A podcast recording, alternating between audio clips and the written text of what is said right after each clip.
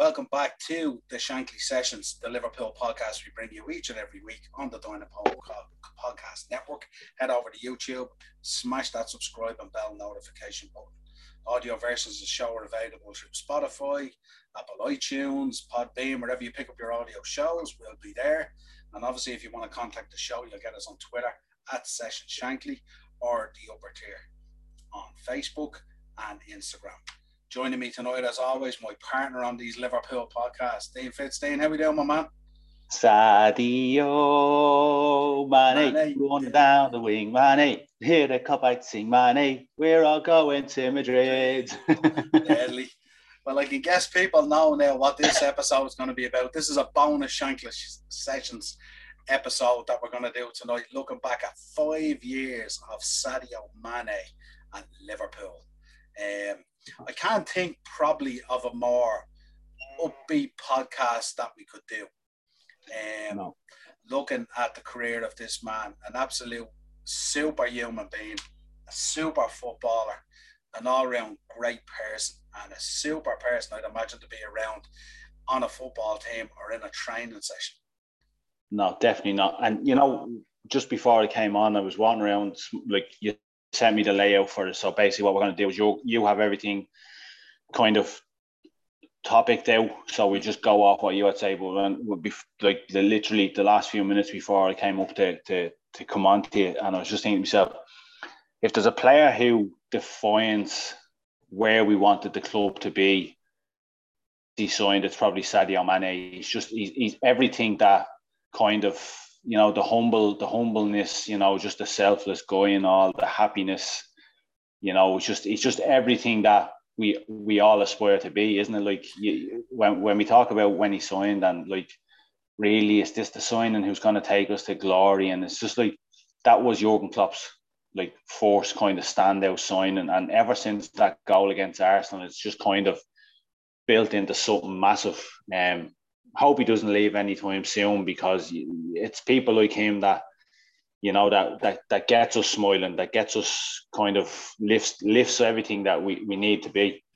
Yeah, he's absolutely infectious when you see that smile. I mean, he, even when he does something wrong or something bad on the pitch, he just keeps on smiling like it. It must be it must be torturous for the opposition to turn around and just see that big Senegalese smile, whether things go right or wrong. It just there's no there's no change in that expression on him most of the time. You know what I mean? And it's just to me, he's just a breath of fresh air. I actually think as well, if there wasn't a shilling in football, he'd still be playing it, wouldn't he? He just yeah, doesn't really point. seem. I mean, he he gets the rewards for the player that he is, but I don't think he even cares about it. It just allows him that platform, you know, to help people back home, do charity stuff and all that kind of good stuff. You know, I mean, he has what he wants. He's set. You know. Yeah, and we're just happy that he's set and he's at Liverpool. Oh, 100 percent. You know what I mean? Absolutely. So I suppose let's get into it. Um, where do we start? Born the 10th of April 1992, 29 years of age, place of birth Bambali in Senegal. Uh, plays for Liverpool, joined since 2016. 162 games for Liverpool, 74 goals. Fair to say he was kind of slow enough to adjust into it, but boy, God, once he got going, I mean, that season that he had, he was just outrageous in terms of goals. Just, just like there isn't one his his standout performance, um, not performance wise, but I just think the, the goal against Bayern Munich uh, in the Champions League um, in 2018, 2019, um, that's that's one of the like the, the long ball from Van Dijk turns Neuer, you know, who was for a time the best goalkeeper under the sun um, turns him inside out, and then just a little dink over him into the net, and he just runs off. It's just everything's just it's like freedom to him, you know. Like we, we he was we always thought he was a good player. Like when he was with Southampton, um, and then he signed for us, and we always talk about, well, Jesus Christ, when we signed Sadio Mane, and it seems to be like kind of the thing with a lot of players. Like when we signed Jordan Henderson, we were like, where is this going? Signed Bobby Firmino, he was relatively unknown Um, we knew how good Fabinho was, but like that was kind of so left field. Like when he came in, you were like, Jesus, like, and it's kind of been a common thing under Jurgen Klopp, even with Mo Salah. Like we've not made, other than probably Van Dijk and, and Alisson, the, the prices that we, we bought them for, and we, we knew how good players they were. But under Jurgen Klopp, we've never really went out and made that big statement signing and said, well, look, this is this is a statement to football, and like people need to stand up. We've built something, and that's that's what I like. We we, we talked about recently um, on one of the mashups about how Man City have all the money in the world, and every signing they make is kind of like a statement sign, whereas I think when I think about now, like it, it, means more the fact that we've built something. You know, we brought nobody thought when Mane came in how good he was going to be for Liverpool. Nobody thought when Mo Salah came in like where where it was going to end up with. Same with Bobby Firmino. Um, yeah, it's just kind of been a whirlwind of wind of emotions. And when when you look at players like him, like when he scores goals and all, the freedom in the celebrations, the smile on his face, it's literally all of the fans as one. Like it's it's just been unbelievable. Yeah, signed for. I know we signed for 34 million on a five-year deal, and I know he, in the Liverpool fan base, he definitely had his critics, um, and certainly opposition and rival teams were laughing at us at the time, going 34 million for Sadio Mane off Southampton, and they thought yeah. it was it was laughable, you know. Um, but well, what a player he turned out to be, you know. And that transfer fee actually, believe it or not, made him the most expensive African player in the history at the time. Um, so it was big money at the time. But I mean, the one thing we've known from Liverpool and with the owners and with Klopp since he's come in, when we want a certain player, we want that player. Um, and we stick to our guns and stuff like that. You know what I mean? So, um, so he makes his debut on the 14th of August, scoring the fourth goal in a 4-3 away win against Arsenal. I remember it well. Unbelievable goal, you know. Um, I remember uh, being in me and my missus kind of had a thing for four or five years that the first game of the season we'd go to O'Neill's on Suffolk Street. Um, had like have an amazing car, amazing carvery, and uh, yeah, we'd always go there and we'd sit in the beer garden. Um, and remember the Arsenal game, and you know Arsenal on the first day of the season. Now Arsenal were at the time kind of still there thereabouts challenging for top four and the fixtures come out and you're like, yeah, tough out start to the season. Like, where where's this going to go? And you know, you looked at the squad at the time; it wasn't how it was now, and nobody kind of we were all still kind of question marks over everything. And yeah, he gets that ball down the wing, goes on that marauding run, turns about five of them inside out, left foot, bang into the top corner, ends up on Jurgen Klopp's back, breaks Jurgen Klopp's glasses.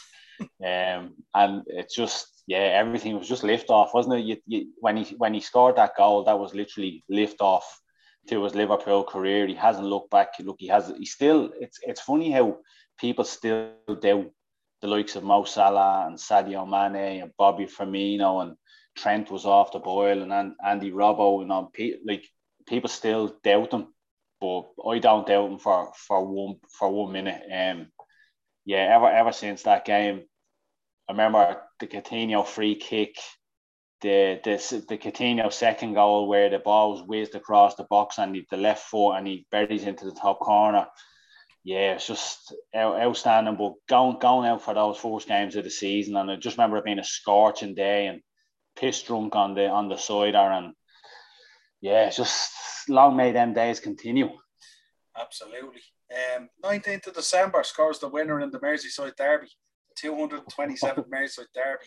This is um this is a man who's uh, creating history as he goes along. You know what I mean? Breaking mm. numerous records and stuff like that. You know. Um, scores two goals against Tottenham in the new year of February at Anfield for Liverpool's first league win in 2017. Um, and then was named as the PFA Team of the Year after scoring 13 goals and was awarded Liverpool's Player of the Season on the 9th of May. Um, so decent, decent um, decent first season without being amazing and crazy. Still a decent start coming in to that situation, you know, and um, you know, certainly setting the same for what was ahead, you know. Oh, 100 percent. Like, um, you you look at like is in all competitions for Liverpool, he's I think he's 218 games, 97 goals, 36 assists, and champion of everything. Um, you know, he's he's a he's a heartthrob of Liverpool. You know, like it's you you you you'd go long and far to find someone who tell you that they dislike Sadio Mane. Um, first couple of see well, the, the like the thing you have to think about is Noel he's not a striker. You know what I mean? Like, so for the numbers that he's put in playing as a winger, like you, you can't question him unless you support someone other than, than Liverpool. You know what I mean? Because I back him 100%. Like, we talk about, like, well, I talk about Kylian Mbappe coming to Liverpool, hopefully, fingers crossed.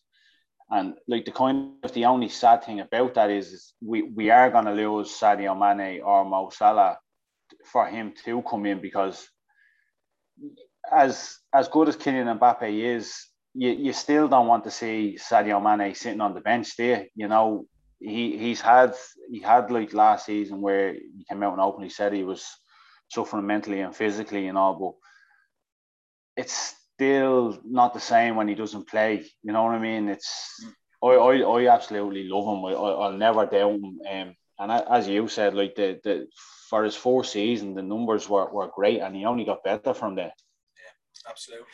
We move into the 2017 2018 season, which is kind of um, was a little bit bittersweet for us, really, you know. So, um, soldiered along in the league and stuff like that. Started off with a 3 3 draw with Watford. Uh, Mane scored Liverpool's first goal of the season in that draw. Um, named Premier League Player of the Month after scoring a goal in each of the Reds' three matches in August. So hit the ground running in the new season big time. Um, 9th of September was given a straight red, if you remember that high kick into Ederson's head, nearly decapitated the man, you know. But again, at the time we were looking at it and we we thought that the red card was a bit harsh, but then when you looked at the damage to Ederson afterwards, he was pretty fucking beat up, you know. He was pretty beat, beat up, Noel. I'm not just saying this because I support Liverpool, but like a player has every right like what like if if like you've seen it in the box where decisions have gone like where clear blatant penalties have have been like kind of waved away and all the the ball was that like the ball was outside the box you know the, the ball bounced up he went for the ball it's not his i understand like he caught Ederson in the face but in my opinion it's because of the balls Ederson had that he put his head to it you know what I mean? Look, at the end of the day, a red card, yeah, fair, probably the probably the fair decision. But the criticism he got after it, you know what I mean? It was a case of he was brave enough to go for the ball. Look, we seen with your man Schumacher, German goalkeeper, way back in the day. He nearly murdered a guy coming out to clear the ball, where where the, the attacker was brave enough to put his head to the ball, and the goalkeeper had no regard for his life whatsoever. Um, he was lucky to, to come through that.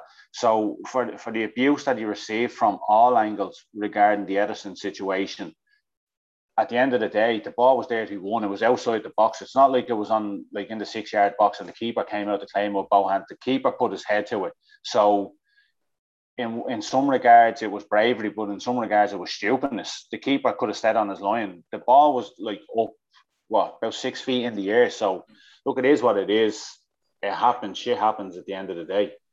Yeah, I, I suppose you know we know that he's not a nasty player and stuff like. And I mean the stuff afterwards where he, you know, where he, he contacted Ederson and all, and they they spoke and all. He was genuinely concerned about the guy. You know what I mean? So yeah, that, that shows the making of the man. But it was it was an interesting season until halfway through because you know we had the Fab Four up front. Let's not forget about Philippe Coutinho. You know, and um, then of course he headed off and uh, we were left with the Fab Three. The Fab Four became the Fab Three. Uh, 14th of February, scored his foot hat trick for Liverpool in a 5 0 away win against Porto in the round of 16, first leg 2007 18 UEFA Champions League. Valentine's Day as well. The Van- Valentine's Day massacre. The original Valentine's Day massacre was when Paul Wight came from underneath a ring and chokeslam Stone Cold through a steel cage. And then along comes Sadio Mane, the, the smiling assassin. And uh, yeah, because I, th- I, think we got them two years in a row, and we gave them was it two years or three years in a row? But we gave them a hiding each time. But um, yeah, I remember being at home uh, watching it with me, me dad, and uh, obviously you have that kind of the pessimism and your like the Champions League knockout stages, and you're saying to yourself, look, it's all on the it's all on the night. And Porto are now kind of push over. Um, but we just seem to have their number. And uh, yeah, I think that that that year, anything we touched, we were just on fire. Absolutely. Especially, especially him. Here, here's a stat that shocked me. He only became the second player to score a hat trick away in Europe. For, for Liverpool? Yeah. And I couldn't believe that. I just you, couldn't yeah, believe that stat.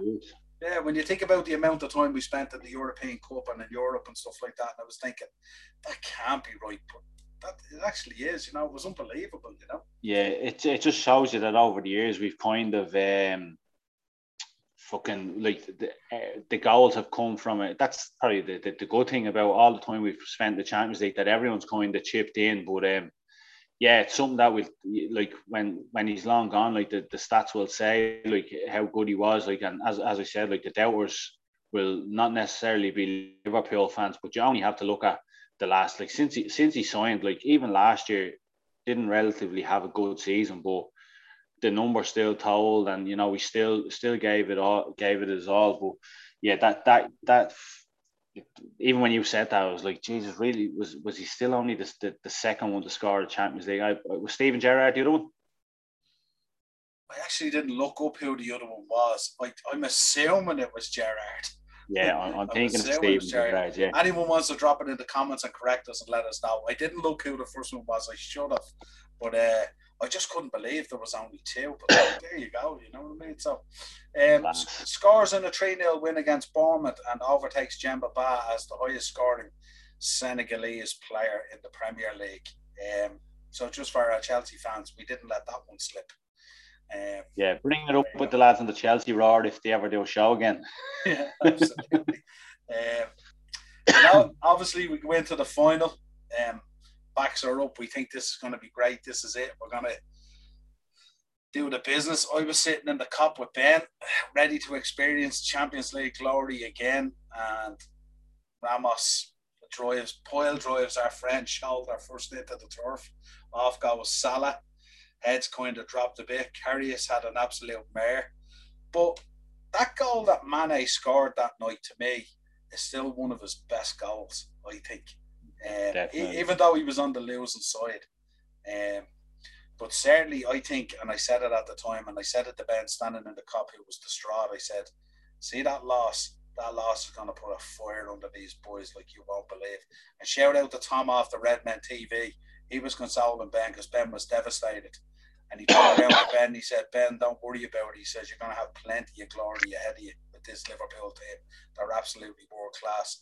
I still I still look at that that fixture. I think like a lot of Liverpool fans, that's really what lit the fire under the bellies. Um, nobody expected what was to come. And if if you, if you find a Liverpool fan who who genuinely believed that we were gonna have a better Premier League season than we did, um, to, to lose the league by by a point and go and do what we did, but to lose the Champions League final, like that was kind of until Salah came off, we were the better team on the pitch. I believe if Salah had finished the game, we would have won the game. Look, Sergio Ramos can sit until he's blue in the face and tell you that he didn't know what he was doing and it was a, a fair innocuous challenge. He, he he's the mastermind of that kind of stuff. He knew exactly what he was doing. But look, as like as you said with Ben, he was absolutely distraught.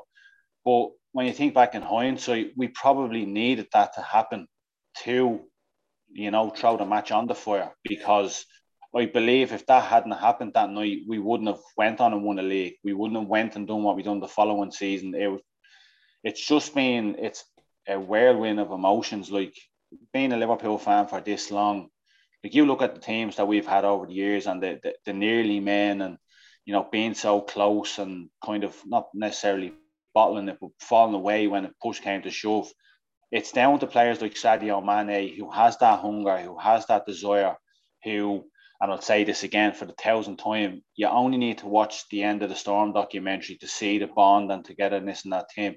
And I'm just happy that I lived to see this happen because I'm going to pass this down to my son and I'm going to tell him about the times that, that we witnessed. And I'm sure Ben will do with his kids, like the documentaries, the like all the, the stuff we've collected over the years and all. He's front and center of everything. Like after the Champions League win, the following season, like I reached out to a couple of pe- people I know from Liverpool, and I was like, lads, any chance you can like pick me up the the the winners edition of the Echo, and a random fella that never spoke to before, didn't even know his name, he picked up on my comment and posted it to me, and I still have it all in my room. It's in a box, and I just regret that I never started collecting these sort of things many years ago whereas you're starting to do with Ben now to get him into it and Dylan as well. But like when I look back, when when Lewis is old enough to understand what it means to support Liverpool, I can't wait to open that box and be like,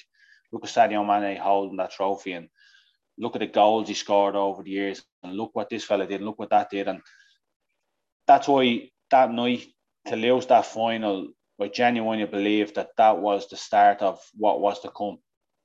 Yeah, absolutely absolutely a trigger. Little stat for that season as well. Liverpool became the first team in history to have three players to score 10 plus goals in the competition. Isn't that yeah, some, that is some record, isn't it? That's if they, those three were playing for Barcelona or Real Madrid, you know, they'd still be talking about it now. Um, I just I, f- I find it hard to believe when I look back at the stats for that season, just how good the three boys were up front.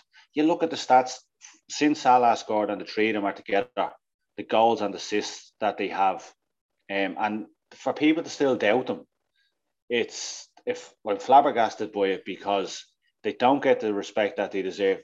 It's yeah, the, the, that that season alone, like Jesus Christ, nearly every week, at least two of them were scoring. Absolutely, it was it was just an, it was incredible as well, and, and the link up with Bobby Firmino at the time and stuff, and even Henderson and stuff like that was just incredible. Like it was just so natural in the way they did things, and they just they just looked like a bunch of lads that were really enjoying their football and just playing. It was like you know? it was like when when it was schoolboy football, and you know you had eleven best mates that played for the same team, and just it was just enjoyable. If you watch back, even if you're not a Liverpool fan, if you watch back the, the DVD that came out off that season, everything was just freedom, enjoyment, togetherness. You know, there was there was no one that got carried through games. Everybody stepped up. We talk about Jordan Henderson when we done the Jordan, the ten years of Jordan Henderson. Like when it when push came to shove with him, he really grabbed that team by the scruff of the neck. And everybody talks about how good that the front three was. But look, with that team, we defended from the front. It's not that they just stayed up front and they scored goals you look back on some of those games when when when it really came down to it and we needed to get that goal, those boys were back defending for their lives. But two seconds later, we're up the end of the pitch getting the winners. Yeah, absolutely. So we move in 2018-19 season. um, I have to say, I, you know, I came out of that Kiev final sort of a little bit deflated, obviously, but also quite excited for what was ahead. Um, I did have a real feeling that there was going to be a fire in the belly of these boys to prove a point. Um, and boy, did they go out there that season and do it. Um, Going out and buying Fabinho and, and as as basically a little here, lads, look, cheer up. It's not all that bad. Like, because that was, we all thought he was going to Man United. When, when, I'm not, I think you might have actually texted me and said, we signed him. And then it just took up. I went on to Redmen TV and it was just exploding. And the next thing you know, he's in a Liverpool jersey. And I'm like, where the fuck has this come from?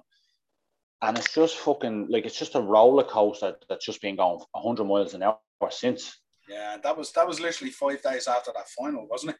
Remember, it like, happened really, really quick. It, it, like it happened that quick that we didn't even know we were interested in him. Yeah, absolutely. Um, so we we kick off sort of you know what I mean? 22nd of November, he obviously signs a new long-term deal with Liverpool. Very happy with the club. Going along great, development great, fitting in great. Starting to see signs of a bit of success potentially coming and stuff like that, you know. Um, but we go, let's move straight away to March 2019. He scored twice in a 4 2 win over Burnley, the second of which was his 50th competitive goal for Liverpool. In no time. In no time at all. Like when you think of 50 goals, you know. Um, and his goal saw him become only the fifth Liverpool player to score in six consecutive home Premier League games. Um, you know, unbelievable. You know, league appearances only only outshone by Michael Owen, Fernando Torres, Luis Suarez, and Mo Salah. So he's in great and, company. And, and, and how, how, many of them players are out now strikers? Yeah. You know what. I mean? Um, three days later, he scores twice, if you remember, in the 3 1 win over Bayern Munich. You touched on it already, but absolutely incredible win. What um, a fucking night. Incredible. We absolutely just blew them away, you know what I mean? And, and this is where we were thinking now this is the excitement. We're starting to believe big time here. You know what I mean? This then, was the night that the Si Senor was born. Yeah, absolutely. Um, it just came. Not that it came full circle, but that we didn't fear anybody, did we? Like we literally, you could have put Barcelona and prime, prime Barcelona and prime Real Madrid. Like when you, you, you I'm talking about not just then, but now whoever we get in a competition, we don't like. There was a time where if Liverpool were drawn with Real Madrid, you were like, "Oh shit, I'm, I do not even want to watch this game." Or if we got Barcelona, which we we'll come to eventually, um, there's nobody we fear. Like the mentality in the team, like nobody in the team fears anybody. You know what I mean? It's that that night. Um, I remember I think it was in Sinnott for it yeah, I actually think I was in for uh, having points, and I just I remember Van Dijk just having the ball, and the next of all, it's just a long ball, and there's a few people like play it out from the back, and next of all, Sadio takes it down with that touch. Neuer's coming out, and you're thinking to yourself, fucking waste of an attack. And next of all, how he even manages to spin on his bat, like because he literally turned on a 50 fence pence piece and hit it with his left foot. I'm not even sure is he right foot or left foot because anything he touches just seems to be fucking gold. And he's every foot. But but as as you said when when we won that night, and you know you watch the players because the, the Liverpool fans are open to gods, and the players are at the end of the, the other end of the pitch then, and they're up celebrating with the fans, and I think everybody just stuck their chest out, and it was like, this is going not we weren't 100% nailed on, you know, anything can happen in the Champions League, but we all started to believe that, like, you should be fair and us. It should never be the other way around. Now we're, we're coming for you. We we had that instilled in us that we were well and truly in the middle of the rock and roll football process. Absolutely. Um, in terms of the Premier League, it was an interesting season, wasn't it? I mean, we pushed Man City all the way. We absolutely brought the best out of them, really, and um, brought it to the final day of the season. Um, and at one stage, we were top of the league with about 50 minutes to go or something like that. And we were sort of thinking, ah, Ashton look, City are just going to blow Brighton away, aren't they? And then we scored against Wolves and took the lead. And then yeah. it goes to, I think it goes to Brighton. I'm sure it was Brighton's ground they were at. And it goes, it goes yeah. to Brighton. And Glenn Murray pops up with a fantastic goal. And I'm thinking, we ain't going to do this last day of the season, are we? And then, yeah. of course, for those for those few minutes. I those think. few minutes, and then, but of course, the, the man who we revere as well, Sergio Aguero, absolutely outstanding player. Um, does the business for City as he always does, you know. And sure, we lost the league by a point, but I think we gained a lot of respect insofar as the way that we had pushed City all season. We never that, left them a chance, you know. That was Gary Neville said it best. He was like, if you were lucky enough to to witness that season, um, you know, you're, you're lucky enough to witness some of the best football that was ever played. We literally, Liverpool and Man City for that period of time were the two best teams on the planet. Hands down, nobody could get near us. Um, yeah, and the, the one thing that stands out for me from that last game of the season was when, like, when I think of that game and the aftermath of it, was Sadio Mane walking around and looking distraught that we hadn't won the league. You know, you could see Jurgen going around and telling players like we'll be back. But when I think of that game, the first thing that comes to my mind is Sadio Mane, what and he looked absolutely devastated. And again, to to go on to do what we did the following season, to to, have, to finish the season with 97 points and not win the league, we were all thinking it's like when Man City now you're thinking how do Man City get better, but we were thinking like what what can we do next year? How are we supposed to get more than 97 points? How are you supposed to, to, to outdo what you've done that season? We've literally done everything as perfect as possible. And we still couldn't do it. And I'm saying to myself, Jesus Christ, it's going to be longer than 30 years before I see Liverpool win a league. But yeah, when I think of Sadio Mane walking around the pitch after that Wolves game, and you know the fans were still relatively upbeat. You know, we didn't win the league, but we got that close. They walked off the pitch that day, and I'm sure they went into the dressing room and they, everyone sat down in that room and was like, "Are we all in this? Yeah, we're going for it again next year, and we're going to go on to that now." But yeah, what what happened the following season is. But before before we move on, um, we'd have to discuss um, a very special night at Anfield. But before that, obviously, a bit of a howler over in Barcelona, um, where we had lost 3 0. Messi at his best. But then we go back to Anfield and we know about the 12th man and we know about the Kop and all this good stuff. And that corner taken quickly, Origi, and shout out to Gini Wijnaldum and Shaqiri and all the boys. Um, that 4 0. What a night. Yeah. Yeah, we could make a uh, we could do a podcast about that night every week, couldn't we? And we still wouldn't get tired of talking about it. Um, I, I still find it hard to explain the, the, the feeling that went through me that night. Um, missing Bobby, missing Mo, you know, Sadio playing up front, and he's probably thinking to himself, "Geez, if Divock Origi on one side of me, and I've Xherdan Shaqiri on the other side, and yeah, it's just absolutely. I still get goosebumps when I think about nights like that. It was just absolutely magical. Though I, when I sent you the, you were like, "Do you want to do this Sadio Mane um, podcast tomorrow night?" And I was like, "Yeah." And I never sent you the pictures today, but it was like we got to get a few pictures of Sadio, you know, and and put them into the intro and the outro and all. And when you type in Sadio Mane celebrations, and you just see him in front of the Kop uh, after the Barcelona game and all, just that giddy, happy head, and he dancing with everybody, and he going around pretending like playing the banjo and all. You just think to yourself, what would life be without these guys? Yeah. And it was kind of an incredible week for football as well. I mean, we have to give a shout out to Spurs the next night.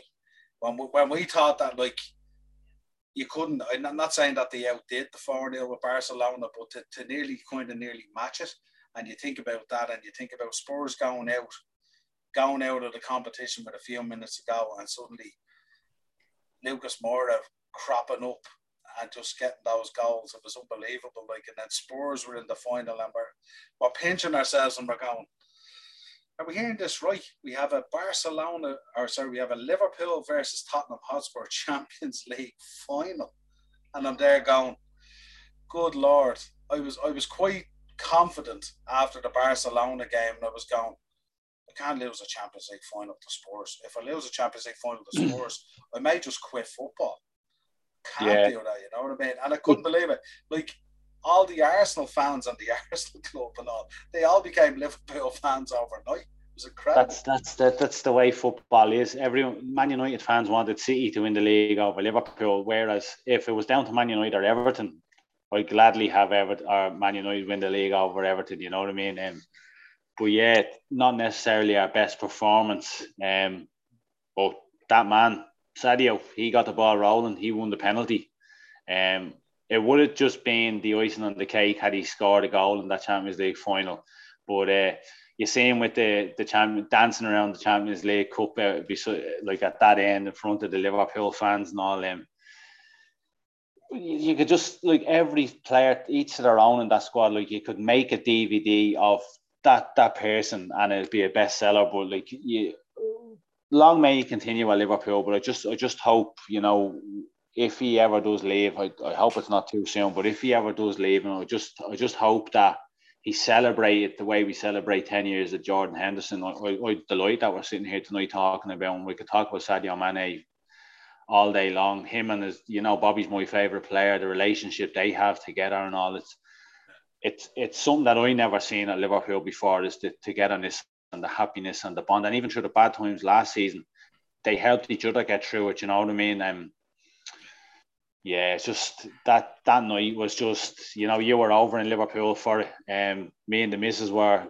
me missus buys me all the, the retro shorts now. We we got a bottle of Moët and I was like, tonight's the night. I'd no anxiousness. I wasn't, you know, we could lose. I was I was just like, this is our night. This is what we deserve. This we worked our fucking asses off for it. You know, we we we suffered the pain of Kiev. We suffered the pain of losing the league by a point.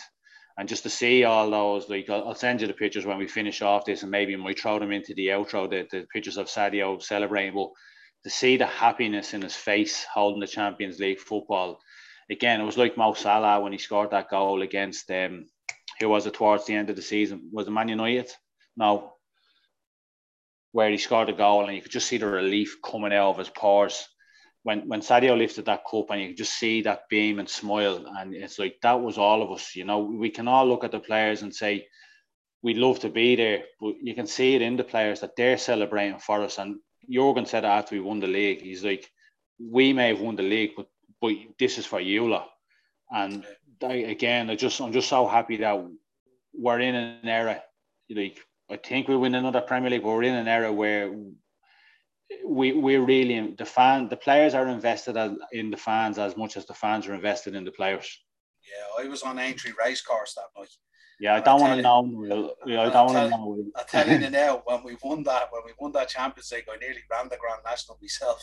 It was unbelievable. And then I, I remember getting the Merseyrail back into the middle of Liverpool, and I've never seen a train. If, if people aren't familiar with the Merseyrail, it's very like our own DART, but I have yeah. never seen carriages to rock as much from chants and fans and everything going crazy on that train. It was unbelievable. The atmosphere in, in Aintree was just incredible. The whole thing the atmosphere everywhere. Like my my mom and dad, um, they before like long before we even got to the Champions League final, they booked a three day vacation to Rome because they're going through a little little buzz. Like my mom and dad would love a sun holiday for 10 days away in Gran Canaria, what have you. But they went on that little buzz of they want to go and see the world where they go to Chicago and they go to New York and the stuff like that and they go to Paris, but they decided to go to Rome. Um, Rome wouldn't necessarily be a stronghold of Liverpool supporters clubs. So when obviously we made it to the Champions League final, um, they were like, shit, we're flying out to Rome on the 4th of June. Champions League finals on the 4th of June. We only land at 7.15. Champions League finals at 8 o'clock. My dad's a staunch Liverpool fan. He's just, if you think I'm a mad Liverpool fan, my old lad is, he'd be like yourself. Um, and when when they the final was over, they rang me and my dad pissed drunk, my mom pissed drunk, and I was like, well, they just find somewhere and it was like we found an Irish pub in the back arse of Rome. They were scarpering down when they dropped their bags into the hotel and they were showing me videos when they came back. And you, you look at the videos of everywhere across the world, like like India, Pakistan, Hong Kong, America, New York, and Carragher's Bar. And my dad showed me the Vatican City in Rome, and he showed me an Irish pub full of Liverpool fans going absolutely ballistic yeah, just just insane. And then you were showing me the videos of, of Aintree and all, but yeah, me and my missus sitting in our retro Liverpool jerseys. We had plans to go out the following day, um, on the Sunday for the day. She's sitting there with her hairnet on and her curlers in. And uh, as I said, we got the bottle of way in. I was like, tonight's the night. We're going to celebrate in style. Get the leg over. A few glasses of champagne. My missus, I go in to have a Paul Wight. Come back out. About 10 minutes gone in the game missing there with the champagne open. So I'm like, leave the bottle empty, will you? And then at the end of it, we can pretend I'm celebrating, but it's fucking empty. Brilliant. Let's move, let's move in then. This set us up then for this 1920 season. Um, safe to say, you know, I loved winning the Champions League, but of course I'd experienced it before. Um, but I was a long, long time waiting to win a Premier League. Um, even though we had won leagues. Yeah, but you got to celebrate us winning a Premier League or a league tro- trophy before, I didn't. Absolutely, but this one, this one was kind of a weird one, wasn't it? Because we started like a bat out of hell, didn't we? And we hit the ground running.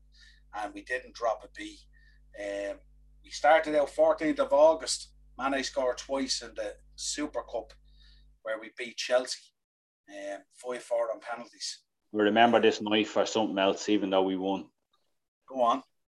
Um, just we, we talk about the humbleness and the, the selflessness of the man. Um, brought tears to me eye actually because we'd seen the build up to the game and we'd seen the, the young lad with no legs or anything and he out playing keep you uppy with the boys and all. And um he's sitting on the he scores the two goals. He's sitting on the bench then and the ball boy walks by and he's like and he just that look that he gives and he's like call him over and he, he just hands him the jersey and gives him the hug and all.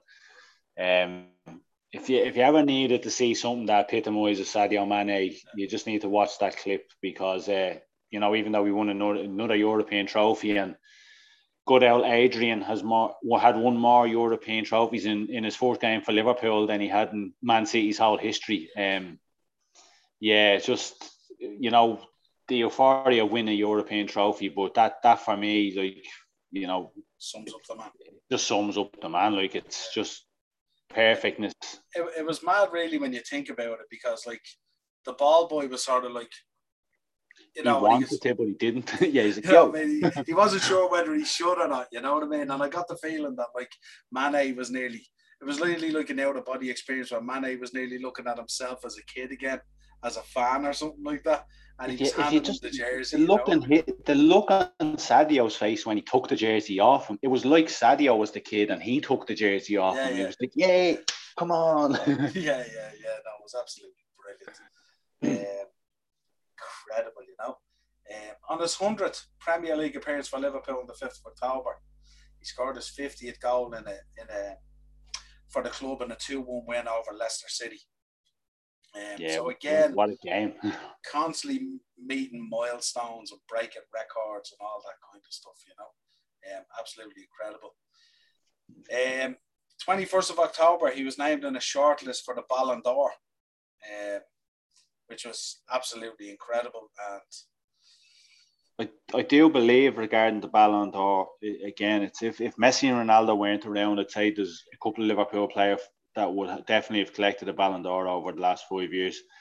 Um, I I do see it necessarily as UEFA and FIFA if it has to be one or the other. Um, you know, I know Modric got it a few years back. Um, just talk that Kante would have got it if France won the Euros uh, this year um, after winning the Champions League. But um, if again and it's been kind of the the telltale over the last 10 years if Messi and Ronaldo weren't around. There's so many other deserving players that should have got it. Because you look at Real Madrid and Barcelona or yeah Real Madrid and Barcelona and like even when they didn't win leagues it was like oh well look at the amount of goals they scored. I'm not I'm not being disrespectful to the league and all but you know Messi and Ronaldo should be expected to score that amount of goals in the league. Um, whereas I know Ronaldo done it in the Premier League you never know if Messi could have done it in the Premier League, but Van Dijk definitely deserved it, I think. And I do believe that Sadio or Mo would have won it if the other two weren't around. Yeah, Van Dijk was in there as well. Van Dijk was third. Van Dijk should, should definitely have won a, a Ballon d'Or, 100% for that that season alone. I know everything was like, you know, but do you pay money to see Virgil van Dijk? He came into Liverpool and changed everything. Everyone's talking about what Ruben Dias done at Man City. Look at the stats. Look what Liverpool achieved when Van Dijk came in. Champions League, Premier League. What did Man City do? Won a Premier League. Well, you know what I mean? Yeah, absolutely. But sure, we won't get too down on it. I mean, two days That's later, we went out against Everton and we bet them 5 2. Ah, outstanding. We're, we're a second team out, may I add? Yeah, absolutely. Um, and that extended our unbeaten oh, run. And sorry, can we just talk about his goal in that game? Yeah. Wow, that first time left foot running across the box. Everyone talks about these goals like half volleys, 35 yards out. Trent bombing down the wing, plays a ball across with pace with his bad foot. Sadio running across the box, left foot, first time, boom, into the bottom corner. They're the goals you want to see in football matches. Absolutely. And it extended the unbeaten run to 32 matches which was a new club record. Can I just can I just say about uh, before we even get to the end of this season? It, it was only when we when Chelsea actually beat Man City that we believed we were going to win the Premier League. We still all sat around thinking, like, I don't even want to think about winning this Premier League. But like to go on that run, like you said it there, that was only like, and we were still like a long way off losing the game. 32 games unbeaten. The points we collected in that unbeaten run were that won't be replicated again. I don't think so. No, I wouldn't have thought so. Um, I, I would argue that it's as close as we'd get to going invincible. Um, but yeah, it was a, this was a weird season, wasn't it? Because in fairness, COVID struck and everything got sort of shut down. And there was obviously talk going around avoiding the league, cancelling the league, awarding the league to Liverpool, but with an asterisk. Would football open back up? Would it open back up in time to finish the league out? Would they have to call the league a short league? And of course, everyone and their sister outside of Liverpool as fans were talking about, oh yeah, void it, shut it down all this this wave against Liverpool first of all winning their first Premier League. You know, even though we were so far ahead, it was never really in question. Yeah, still get still get really fucking angry when I look at what was said by ex players outside of Liverpool, ex players, Rio Ferdinand, Paul Scholes, Ryan Giggs, Woman Basher, by the way. Um, you know, you, just fans of other other teams now. Like your man DT, the smugness on him. By the way, he still thinks Arsenal are a great club. But remember, he was doing a podcast and he was like, just give them a certificate, pat them on the back and say, he's nearly did it, boys. And I was like, how, why? It was down to nobody wanted to see Liverpool fans celebrating. They thought it was going to be as bad as England winning the, the World Cup in 66, that they'd never hear the end of it look, I've moved on from winning the Premier League. I'm thinking about the next one. But the way they went on, and considering that the season just passed, coronavirus in the UK was worse than it was the year we won the Premier League. But nobody batting an eyelid when City were, were top of the league. Or, and Gary Neville and Rio Ferdinand certainly didn't talk about coronavirus when United were top of the league for a day. You know what I mean? Um, but I really like we talked about when when the league got stopped um, due to coronavirus. I was I was just absolutely devastated mentally, physically. I was just like this this cannot be happening. Um, like to, to, to get this close to it because I think we were what six points, three wins away from from it being ours. Yeah. And then then it comes out and you see it in the documentary, the end of the storm documentary when when it goes to Jurgen and it, the first case comes out in Wuhan and Jurgen's talking about it. And the lads openly talk about it in that documentary because the league was won then they were talking about they were sitting around and they were thinking to themselves this this can't be happening like it can't get this close to Premier League title and it's going to be taken away because we, nobody knows how that would affect us. We, we talk about losing the, the Kiev Champions League final and going again the following season. We talk about losing the league by a point and going again the, the following season. You, how would that affect how would that have affected players? Because that season we've seen it this last season. That season took a massive toll on players. And I do believe had the league been null and voided, that that could have just destroyed everything that the team had worked for. Um, but yeah, when we got the word then that that that it was coming back, and yeah, we'll get to the celebrations in, in a few minutes. There's a few more things to touch on, but we'll get to the celebrations. well, before that, we just happened to become world champions um, against Flamengo. Mane setting up the goal for Bobby Firmino cracking goal. And that was after the backlash of playing a kids team against Aston Villa in the in the Capital One Cup. They just anything and everyone they just came out of woodwork. Sam Allardyce was out talking about how Liverpool are disrespectful to the history of the Capital One Cup. You know, if we'd have sent the kids over to the to the World Club Cup final finals, we would have been thrown under a bus and said we were disrespectful towards that. Like the end of the day, those that fixture shouldn't have happened.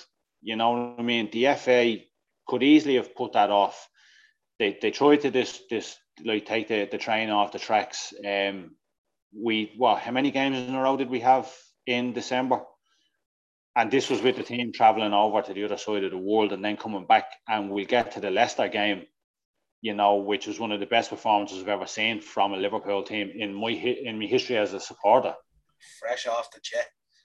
that was like that. Like honestly, if you're a neutral of a football fan, right? If you're a neutral football fan, check out that Liverpool versus Leicester game away to Leicester as well. That was just pure and utter destruction. That could have been about 10 0. We were on absolute fire.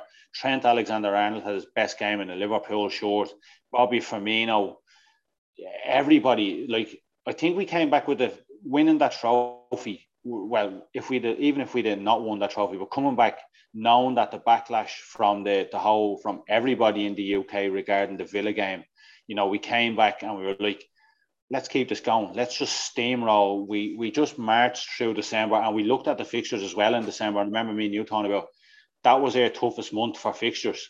And we just marched over teams like they weren't there. Yeah, absolutely. 7th of January, he's named African Footballer of the Year. Um, only the second Senegalese player to achieve that. Um, and the other one was a Liverpool player as well, but I don't really want to talk about him because he's not a very nice human being. Um, no, he's a scumbag. Yeah, so we'll, we'll talk just, about him. He's a scumbag. We'll just we'll move on from.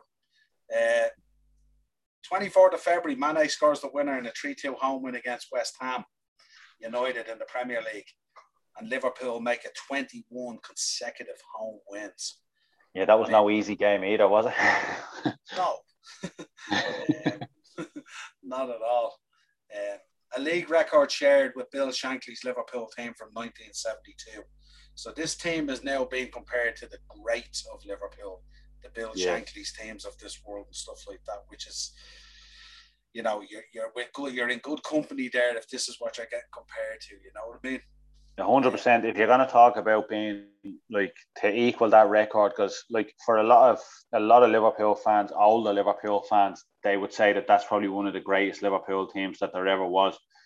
Obviously, for me, I wasn't around then when that when that team was like I, I wasn't I didn't exist. I wasn't even a thought in. I don't think my dad was even a thought at the time. But you know, for the team that we support now to achieve what they did, it was only it was only right for them to be on a level with those because they're that's more that's their generation. You know what I mean? Whereas that team back then was that generation. Like you know, rightly so. Anyone that disagrees with those being compared, I, I can't change our mind. Like yeah, for me, they're on the same parallel. Yeah. So then the league, the league kind of goes into lockdown. I mean, remember the, the game we had to play against Atletico and stuff like that that really shouldn't have been played. Um, but the league goes into lockdown. Um, and then, of course, it starts up again. And, of course, Chelsea do the business against Man City. And we're crowned Premier League champions. And the videos are there. You can see the lads in the hotel watching the Chelsea game and they're jumping around. And, you know, it's just, there's beer going everywhere. Klopp is everywhere. The boys are everywhere. And then I just remember the videos. I know they, they made a couple of videos after Sky Sports got Klopp on and stuff like that at BT and various other channels now. And they were in tears, Hendo, Klopp, the whole lot. And it, it was surreal really for me because I was 30 years waiting for it, you know what I mean? And because of COVID and all that kind of stuff and all, I literally didn't know what to do. Um, no. I remember, know, I just remember you ringing me and I had, because I was sitting there with my dad and as we were talking about it on the, the 10 years of Hendo celebration and I remember I was in and I was watching the game on the bus coming home and Chelsea scored the, the penalty and the final whistle goes and I'm on the bus celebrating and people looking at me. I'm like, Liverpool just won the won the league and I'd say there were people looking at me saying, Who's this fucking lunatic jumping up and down all over the bus and all like a lunatic? I remember going across Pierce Park and celebrating and singing to myself. And it was nearly dark at the time because it was getting late in the evening. Um, and I remember coming home and there was just a special like I was flicking through Sky Sports and BT and um I just remember Kenny talking and getting upset and crying and talking about how much he loved Jurgen Klopp and I think just the whole COVID thing, just, just the, the ghosts of 30 years just kind of left everybody, didn't they? Um, and then the, the celebrations on the pitch and all. And yeah, and kind of get upset. I get a bit teary eyed now when I talk about. I remember you ringing me and I ran out the back because I was I was sitting with my mum and dad and you were like, "We fucking did," and I, like Theo was like, "Yeah, I fucking love you," and blah blah blah, and then going back inside. And I just remember sitting there toasting with my dad, and as I, would said to my dad in the build up towards the end of the season, I was like, "We're nearly there now. Our first father and son Premier League, our our first father and son like league celebration together." And as I, I always told you, with my old lad, he wouldn't necessarily be one for uh, telling he loves you and showing emotion. He's a real old school man's man, you know, like he put the fear of God into me when I was younger. And we didn't necessarily have that great father son bond growing up because I was always afraid of him. And yeah, when we when we won the league, and I just remember sitting there and I opened the can and he already had a can. I remember toasting him, and I just grabbed him and gave him a hug, and I was sobbing my heart out. And yeah, it was just just magical, absolutely magical. It was great. Um, so then we move on, 2021. Um, and we still have you know, COVID is still around, players are catching it, all this kind of thing. Um, we started out pretty good um, in defence of our title, um, but it all went a bit pear shaped. Obviously, losing Van Dijk in the Merseyside derby, um, yeah. and then picking up a, a, number of other injuries on the way as well. Lost Joe Gomez. So these are vital players that we are losing, and then having to kind of shuffle the deck and put midfielders in defence and try all sorts of other different stuff. And for a while, it worked for us, and we were still grinding out results and still doing our thing. Um, but then it just became it became too much. More injuries, COVID. I believe know. Sadio did. Sadio got COVID, didn't he? he? Did yeah, and I think that was a lot of the problem with his form last season he wasn't he, the same after that at all. Yeah, I think he was suffering from that long COVID, and I think Kai Havertz suffered from the same thing. And now we're only seeing the real Kai Havertz at the moment as well. You know? Yeah. Um, I, I, do think I do think it greatly affected him, and you've touched on a number of episodes where he came out and he spoke about how poor he was that season as well, and you know the mental issues that people faced during lockdown, all that kind of stuff, and you know, some of the videos that they put out, stuff like that, the training videos where they're training and, you know, shout out to Ox-Chamberlain. Some of his videos were brilliant that he was putting out there and stuff like that, you know, trying to keep people upbeat. But it's very difficult for them as well. They're training in a bubble, they're isolated there with their family. You know, some of their families, you know, Thiago coming in and, you know, trying to balance it out. His family can't really get into the English culture, if you like, because they're on lockdown. They can't really do yeah. anything. They're all operating in this, you know, pro sport bubble, if you want to call it. Um, so it was just a really, really, really difficult season, and that's not to take away from any other team either. But um, there's a certain expectation there for us, you know. That's what I I, I touched on um, before the season finished, and we, we talk about injuries and we talk about lads getting COVID, and I, I did say that short term playing players out of position is great. Long term, it's not going to work. And lucky enough, Jurgen did listen to us and saying, play a centre back a centre back, play a midfielders in the midfield. And I believe if Fabinho, look, we got Champions League football. We finished third in the league when people probably thought we were going to finish sixth, seventh, or eighth. Um, so I'm not going to talk about hindsight and stuff like that. But I, I did say during the season regarding Sadio, um, as much as he was putting pressure on himself, the spotlight was firmly on those boys because of the standard, the, the bar that they set the two previous seasons. You know, so people thought they were going to come out and score 25 goals each and have 10, 15, 20 assists each. And we were going to push Man City to the fourth or to the last game the season and, you know, be a flip of a coin then who would win the league. Look, the season went the way it went. And I personally believe that we needed a season like that because we scraped, not that we, we, we kind of scraped over the line at the end of the season, but to finish third, you know, Man City or Man United had the best season they've had in a long, long time and still only finished five points ahead of us. Whereas Liverpool, for probably two thirds of the season, were shit and you know to finish the season with 10, 10 wins and, and two two draws, uh, the form team in world football like in the last twelve games of the season. But to, just touching on Sadio, we believe that the mental, physical, or the mental and physical side of things, and I'm coming out and talking personally, if he hadn't set the bar so high the two previous seasons, nobody would have came out and talked about him having a bad season. He the, the problem for him was he along with Bobby and Mo, set the bar that high that as soon as there's a slight drop, the spotlight is beamed on you, especially when the team wasn't doing well. Yeah, absolutely. I mean, he had shared a golden boot as well with Salah yeah. and with Aubameyang, you know, so he was top of his game, you know. Um, I suppose some of the personal stuff we should talk about. I mean, this guy outside of football, I mean, how he uses his fame and his wealth, it's incredible, especially back in his own village in Senegal. He's like, you know, building secondary schools, hospitals. But not only not only is he sending the money, he goes over and he's actively involved in the projects as well. So this is not a kind of thing, oh, there's the money, go do it, to be seen to be doing it. He yeah. actively goes over there. And even in the last few weeks during the off season, we've seen videos of him coming out back in the, the home village in Bambali and he's there actively involved in the projects that he's funding there and stuff like that. You know what I mean? And yeah, I don't want to. I don't want to like blow.